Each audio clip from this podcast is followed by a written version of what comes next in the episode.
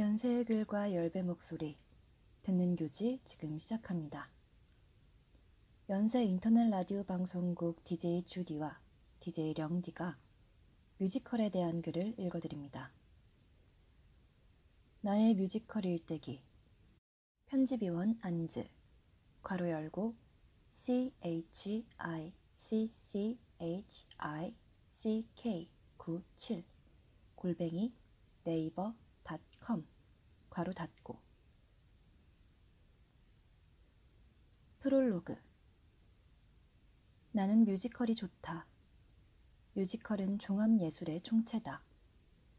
배우들의 풍부한 연기와 감미로운 노랫소리, 공연장을 가득 채우는 오케스트라의 향연, 수많은 스태프의 손길을 거쳐 탄생한 무대와 의상까지 뮤지컬은 다양한 요소로 관객의 눈과 귀를 즐겁게 한다.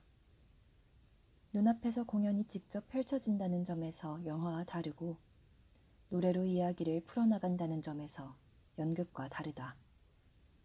나는 뮤지컬의 극적인 특성과 노래라는 매개체에 푹 빠져버렸다.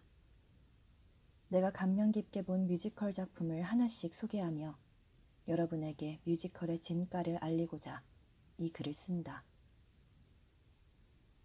고등학교 2학년 올라가는 겨울이었던가. 영화 작은 따옴표 열고 레미제라벨 작은 따옴표 닫고를 보고 충격을 받았다. 왜 사람들이 말 대신 노래를 하지? 이런 걸 뮤지컬이라고 부르는구나. 신선하고 짜릿했다. 집에 가자마자 검색창에 작은 따옴표 열고 레미제라블 작은 따옴표 닫고 작은 따옴표 열고 뮤지컬 작은 따옴표 닫고 등을 한가득 검색했다. 뮤지컬에 빠져 여러 영상을 찾아보다가 작은 따옴표 열고 오페라의 유령 작은 따옴표 닫고 25주년 영상을 보기에 이르렀다. 운명의 장난이었을까? 오페라의 유령이 서울에서 내한 공연 중이었다. 당시 직장인이었던 사촌 오빠의 도움을 받아 인생 첫 뮤지컬 관람을 했다. 뮤지컬을 보러 공연장에 가는 발걸음은 가벼웠다.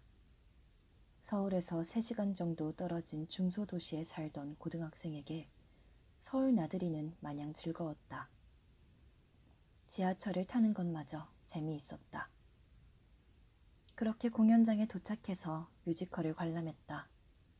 두 시간 반이 어떻게 지나갔는지도 모를 만큼 즐거웠다. 휙휙 바뀌는 무대 장치는 마치 내가 크리스틴이 노래를 부르는 오페라 하우스에 있는 것처럼 느끼게 했고, 무대 가득 차오르는 희뿌연 연기는 공연장을 단숨에 팬텀이 사는 지하 호수로 만들었다. 노래는 말할 필요도 없이 완벽했다. 내가 노래를 잘했다면 뮤지컬 배우를 하고 싶었을 것이라는 생각이 들 정도였다. 공연이 끝났지만 여우는 가시지 않았다. 그렇게 나는 작은 따옴표 열고 뮤지컬 덕후 작은 따옴표 닫고가 되었다. 1. 뮤지컬의 고전 세계 4대 뮤지컬 뮤지컬 오페라의 유령은 파리 오페라 하우스를 배경으로 한다. 무명 무용수였던 크리스틴은 우연히 새로운 공연의 주인공으로 발탁되고 아름다운 노랫소리로 모두를 매료시키며 최고의 프리마돈나로 급부상한다. 이후 분장실에 홀로 있던 크리스틴은 흰 마스크로 얼굴을 숨긴 채 나타난 유령에게 이끌려 지하 세계로 사라진다. 크리스틴의 실종으로 혼란에 빠진 오페라 하우스에는 유령의 경고장이 한 장 도착한다. 다시 돌아온 크리스틴. 하지만 지하 세계에서 유령의 정체를 알게 된 크리스틴은 공포에 사로잡히고 그녀를 사랑하는 귀족 청년 라울은 사랑을 맹세하며 크리스틴을 유령에게서 구해내기 위해 계획을 세운다. 오페라의 유령은 내 삶을 송두리째 바꿔놨다. 뮤지컬에 빠지기 시작할 당시 나는 지방 중소도시에 사는 평범한 고등학생이었기에 용돈을 모아 뮤지컬을 1년에 한 번 보는 것조차 힘들었다. 그래도 자율학습 시간에 수학 문제를 풀 때마다 오페라의 유령에 나오는 넘버들을 들으며 소소하게 덕질을 이어갔다. 좋아하는 작품이지만 보면서 마냥 마음이 편치만은 않았다. 나를 뮤지컬의 세계로 이끈 레미제라블과 오페라의 유령은 세계 4대 뮤지컬에 포함된다. 나머지 두 작품은 캣츠와 미스 사이공으로 모두 캐머런 맥킨토시의 작품이다. 재밌는 사실은 오페라의 유령과 캣츠의 넘버들은 앤드루 로이드 웨버가 작곡했고 레미제라블과 미스 사이공은 클로드 미셸 쇤베르크가 작곡하였다는 것이다. 이 소수의 사람들이 세계 4대 뮤지컬을 주름잡고 있다고 해도 무방하다. 뮤지컬의 세계 또한 자본의 논리에 포섭되어 있으므로 힘있고 유명한 제작자와 작곡가가 협업하여 만든 작품이 소위 대작이라고 칭해지기 쉽다. 뮤지컬은 대체로 유명한 영화나 소설을 원작으로 하는 경우가 많다. 레미제라블과 오페라의 유령은 동명의 소설을 원작으로 하고 있으며 캐츠는 시를, 미스 사이공은 오페라, 나비 부인을 원작으로 한다.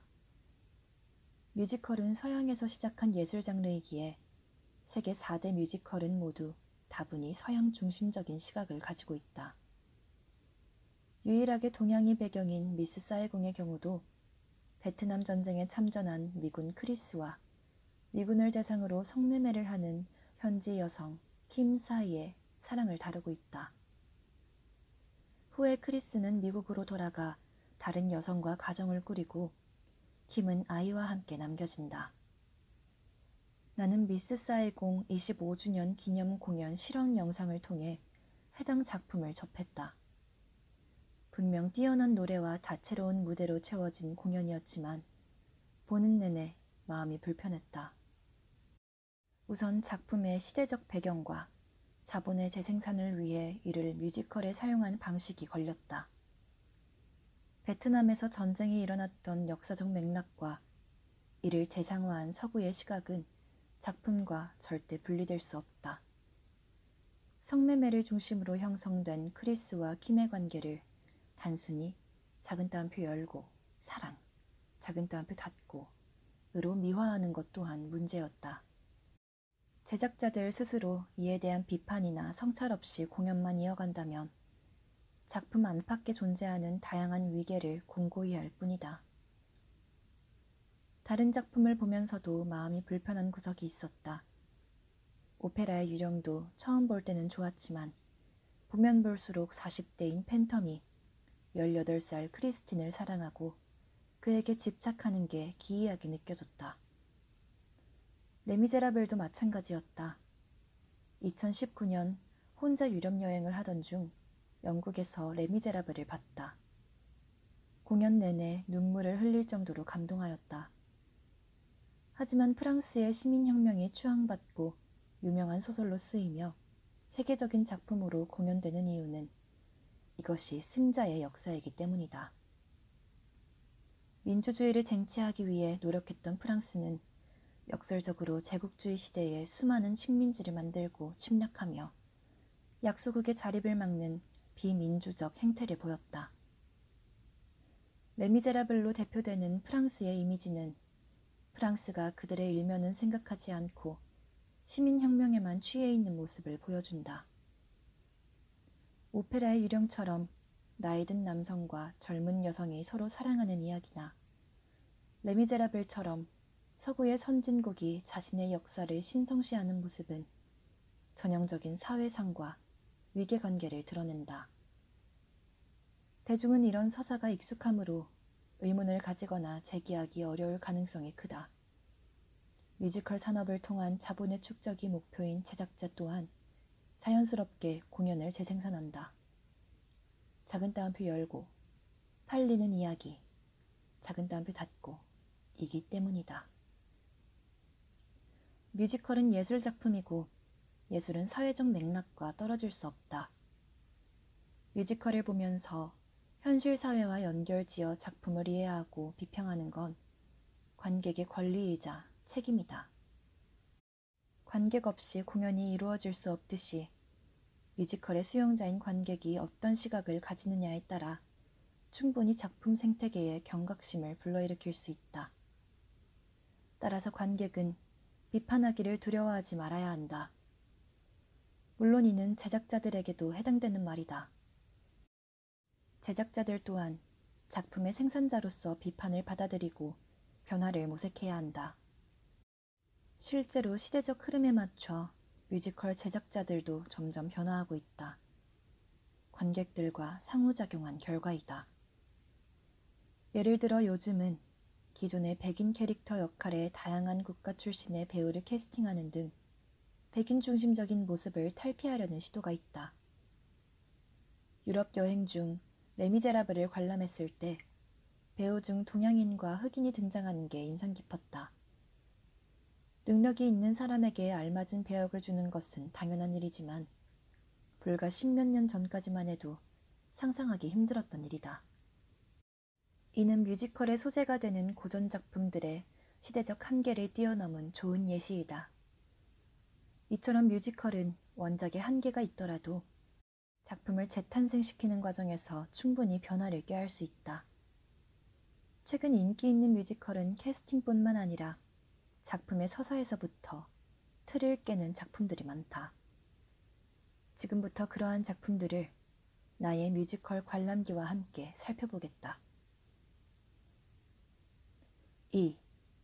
시대와 함께 변화하는 뮤지컬 뮤지컬 레베카는 레베카의 부재와 함께 시작한다. 불의의 사고로 아내 레베카를 떠나보내고 힘든 나날을 보내고 있는 막심 드 윈터. 그는 몬테카를로 여행 중 우연히 작은 따옴표 열고 나 작은 따옴표 닫고를 만나 사랑에 빠지게 된다. 행복한 결혼식을 올린 두 사람은 막심의 저택인 맨덜리에서 함께 생활하게 된다. 맨덜리는 아름다웠지만 음산하고 기묘한 분위기를 풍기는 곳이기도 했다. 마치 죽은 레베카가 살아 숨쉬고 있는 것처럼 맨덜리의 모든 것들은 여전히 레베카에게 깊게 물들어 있고 집사 댄버스 부인은 시종일관 무표정을 유지하며 나에게 경계심을 드러낸다. 사랑하는 막심과의 행복한 삶을 꿈꾸던 나는 점점 위축되어 가고 오해가 쌓여 막심과의 관계도 위태로워진다. 나가 자괴감에 빠져 괴로워할 때 레베카의 보트와 시신이 우연히 발견되면서 상황은 새로운 국면을 맞이하게 된다. 서울에 있는 대학에 가서 보고 싶은 뮤지컬을 마음껏 보는 게 목표였으나 아쉽게도 입시에 실패하여 재수했다. 집을 떠나 고시원에 혼자 살며 재수 생활을 시작하였는데 학원 개강 후 첫 주는 가족도 없고 친구도 없어 말을 거의 하지 못했다. 결국 주말에 자습하다가 뛰쳐나와 무작정 예술의 전당으로 향했다. 그때 본 뮤지컬이 바로 레베카다. 레베카는 죽은 레베카의 존재가 서사에 큰 영향을 미치고 나와 댄버스 부인 등 여성 캐릭터가 입체적으로 드러난다. 남성 중심적, 이성의 중심적인 사회상을 반영하듯 뮤지컬 작품들도 그런 작품들이 대부분이다. 그러나 레베카는 세계 4대 뮤지컬을 포함한 기존의 뮤지컬과 비교했을 때 능동적인 여성 캐릭터가 비중 있게 등장한다는 점에서 주목할 만하다. 나는 레베카를 본 후 고전이 아니어도 작품이 충분히 재밌을 수 있다는 사실을 몸소 느꼈고 최근 이슈가 되고 있는 다채로운 작품들을 찾아 나서기 시작했다.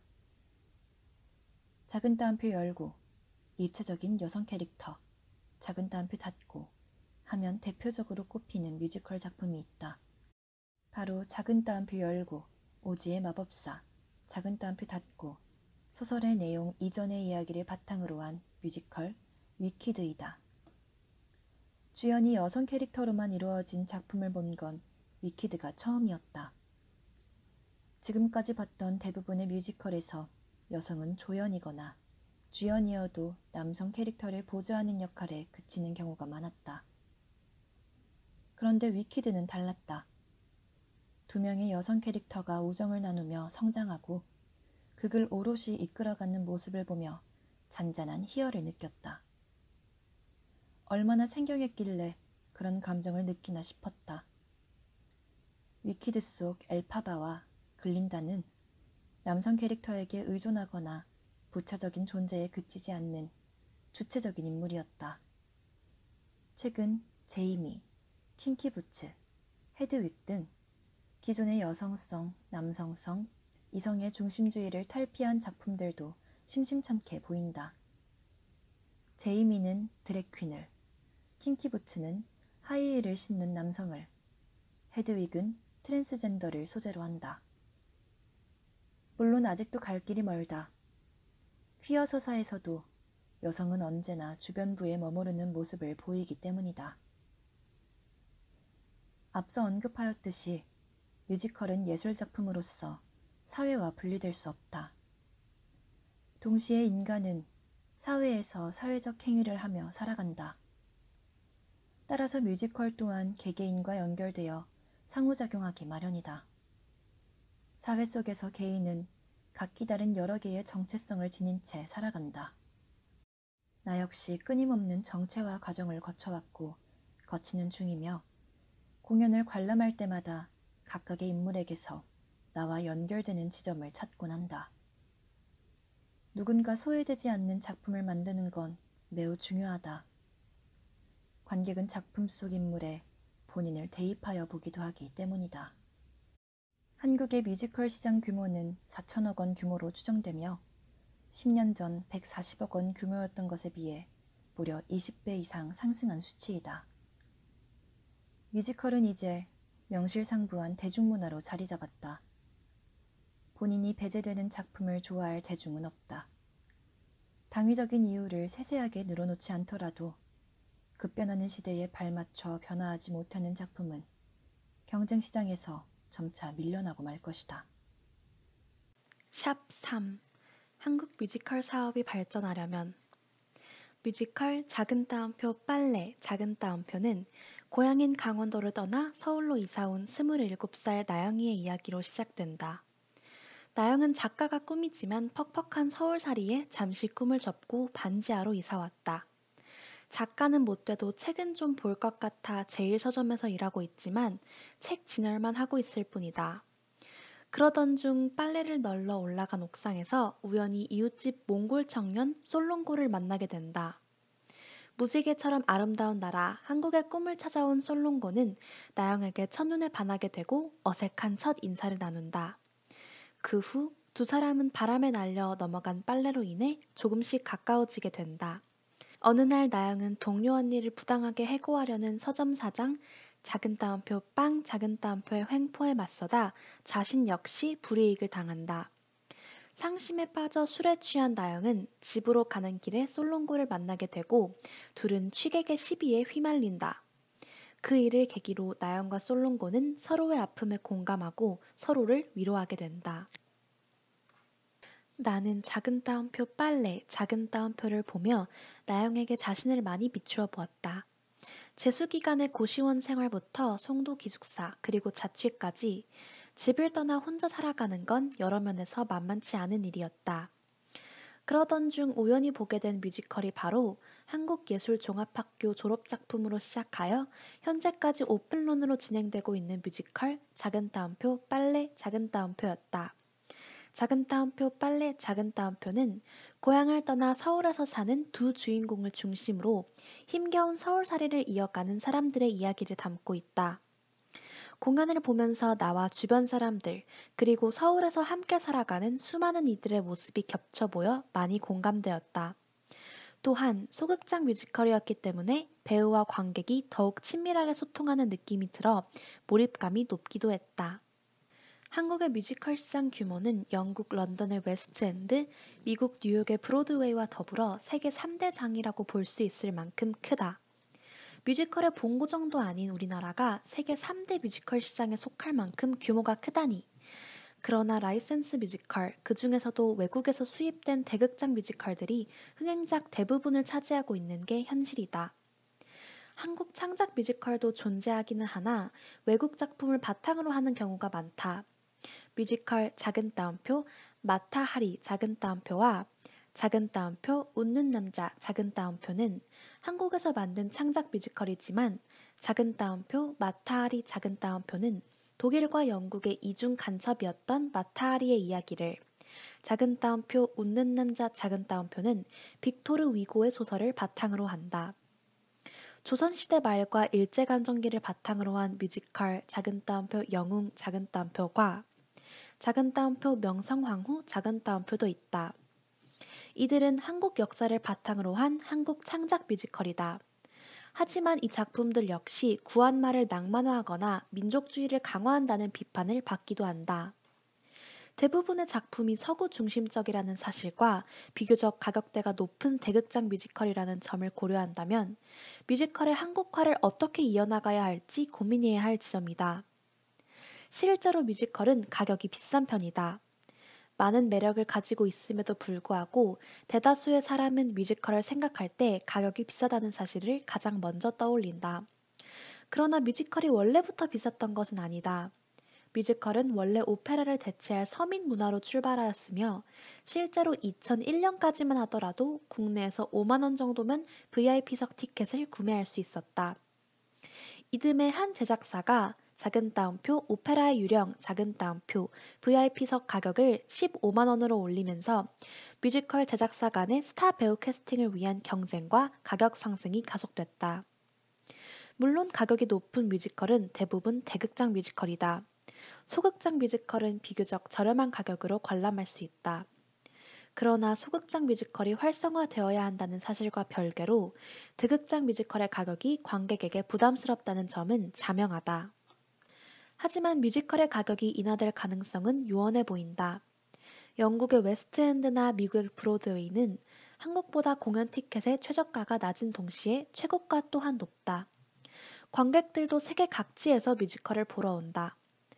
한국의 뮤지컬 티켓 가격은 공연 선진국보다 절대 싸지 않지만 5천만 명을 대상으로 하는 내수 시장의 특성상 한계가 있다. 2010년에 진행한 뮤지컬 실태 조사에서 제작비 중 인건비가 차지하는 비중은 26%였으나 최근 대극장 뮤지컬 중 인건비 비중이 50%에 이르는 작품들이 생길 정도로 제작비가 전체적으로 증가하였다. 수용할 수 있는 관객 수가 정해져 있는 상황에서 제작비의 증가는 수익률의 하락으로 이어진다. 더군다나 2020년은 코로나 바이러스 감염증 19로 인해 거리두기 좌석제를 시행함으로써 수익이 매우 감소하였다. 뮤지컬 작은 따옴표 몬테크리스토 작은 따옴표는 약 72억 원의 제작비가 투입되었으나 수익 감소로 인해 손실 예상액이 최대 40억 원으로 예상된다고 발표한 바 있다. 제작비가 정당하게 투입되고 있다면 그나마 문제가 덜하겠으나 단순히 인기몰이 하기 위해 스타 캐스팅에 혈안이 되어 있는 건 아닌지 주연 배우가 아닌 앙상블 배우의 몫이 적절하게 측정되어 있는지 의문이 든다. 그러나 뮤지컬 자체의 통계 자료가 부재하다는 한계가 있다. 이는 뮤지컬 시장의 비대한 규모에 비해 투명성이 현저하게 떨어진다는 사실을 방증한다. 뮤지컬을 만드는 제작사와 무대에 서는 배우, 작품을 관람하는 관객 모두의 요구를 만족시키려면 정확한 통계를 바탕으로 문제를 철저히 되짚어보고 차근차근 개선하려는 노력이 필요하다. 샵 4. 뮤지컬도 결국 예술이기에. 뮤지컬 작은 따옴표 드라큘라 작은 따옴표는 빅토리아 시대가 끝나갈 무렵의 유럽을 배경으로 한다. 트란실베니아의 영주 드라큘라는 이주를 위해 영국의 토지를 매입하고자 하고 이 일을 위임받은 젊은 변호사 조나단과 그의 약혼녀 미나는 드라큘라의 초청으로 그의 불가사의한 성에 도착한다. 미나를 마주한 드라큘라는 그녀가 오랫동안 기다려온 사랑이라는 것을 확신하고 미나는 드라큘라에게 거부할 수 없는 운명적인 이끌림을 느낀다. 한편 미나의 절친한 친구인 루시는 드라큘라를 만난 뒤로부터 알 수 없는 병을 앓게 되고 저명한 학자인 반 헬싱 교수는 루시를 보자마자 자신이 오랜 시간 연구해온 뱀파이어의 존재를 직감하고 드라큘라를 추적하기 시작한다. 2020년 4월 나는 공황장애 때문에 집 밖에 나가지 못하는 나날을 보내고 있었다. 아파트 현관을 한 발짝만 나서도 호흡이 가빠와서 집으로 돌아가기 일쑤였다. 그랬던 내 삶에 한 줄기 빛같이 찾아온 게 바로 뮤지컬 작은 따옴표 드라큘라 작은 따옴표다. 이 작품은 나에게 여러모로 의미가 크다. 2014년 초연 당시부터 보고 싶었던 작품이기도 하고 2020년 3연에 내가 제일 좋아하는 배우들이 초연 이후 다시 한번 선택한 작품이기도 하다. 장장 6년을 기다렸기 때문에 아무리 몸 상태가 안 좋아도 꼭 보고자 하는 강렬한 의지를 갖추고 매주 잠실에 있는 샤롯데 시어터로 향했다. 나는 하나에 꽂히면 엄청나게 몰입해서 닳고 다를 때까지 그것을 반복하곤 한다. 뮤지컬에서도 마찬가지다. 뮤지컬 작은 따옴표 드라큘라 작은 따옴표는 총 8번을 보았다.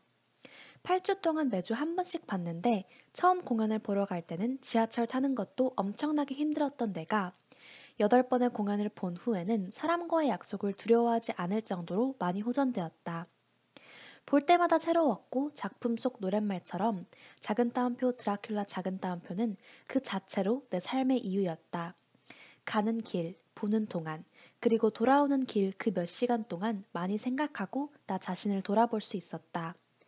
또한 나를 붙잡고 있던 여러 마음을 놓아줄 수 있게 되었다.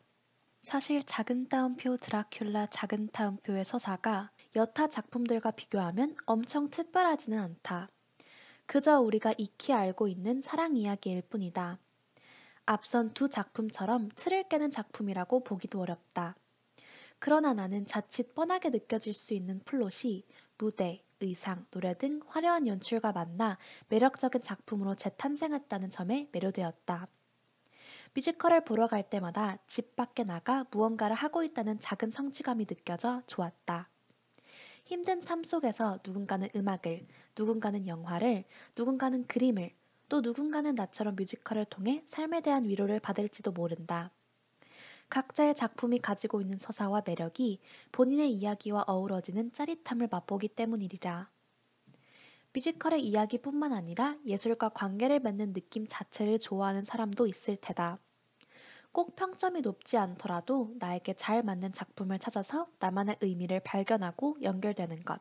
개인적으로 그것이 예술의 가장 큰 힘이 아닐까 생각한다. 에필로그 내가 뮤지컬을 사랑하는 이유는 내 삶의 굴곡과 뮤지컬 관람이 언제나 함께해왔기 때문이다. 뮤지컬을 관람하는 시간뿐만 아니라 작품에 대해 생각하고 노래를 듣는 순간조차 일상을 한층 다채롭게 했다. 뮤지컬의 진가를 알리기 위해 글을 쓰기 시작했으나 글을 다 쓰고 돌이켜보니 뮤지컬의 문제점을 한껏 지적하는 글이 되어버렸다. 그렇지만 나는 뮤지컬을 사랑하는 만큼 내가 작품과 장르의 일부가 되었다고 생각하며 비평에 충실했음을 밝힌다. 뮤지컬에 대해서 장황하게 늘어놓았지만 본인에게 영향을 미치는 작품이 꼭 뮤지컬일 필요는 없다. 중요한 건 예술을 마주하는 우리 자신이다. 나는 뮤지컬에 빠져 지낸 지난 몇 년 동안 좋아하는 작은 따옴표 작품 작은 따옴표를 비판적으로 돌아볼 수 있게 되었고 뮤지컬 산업에 존재하는 다양한 작은 따옴표, 사람 작은 따옴표에 대해 생각할 수 있게 되었으며 무엇보다도 이 모든 과정에서 작은 따옴표, 나 작은 따옴표를 볼 수 있게 되었다. 이 글을 읽은 당신도 살아가는 동안 계속해서 심장을 뛰게 하는 무언가를 만나길 바란다. 나에게 뮤지컬이 그런 것처럼 말이다. 지금까지 듣는 교지였습니다.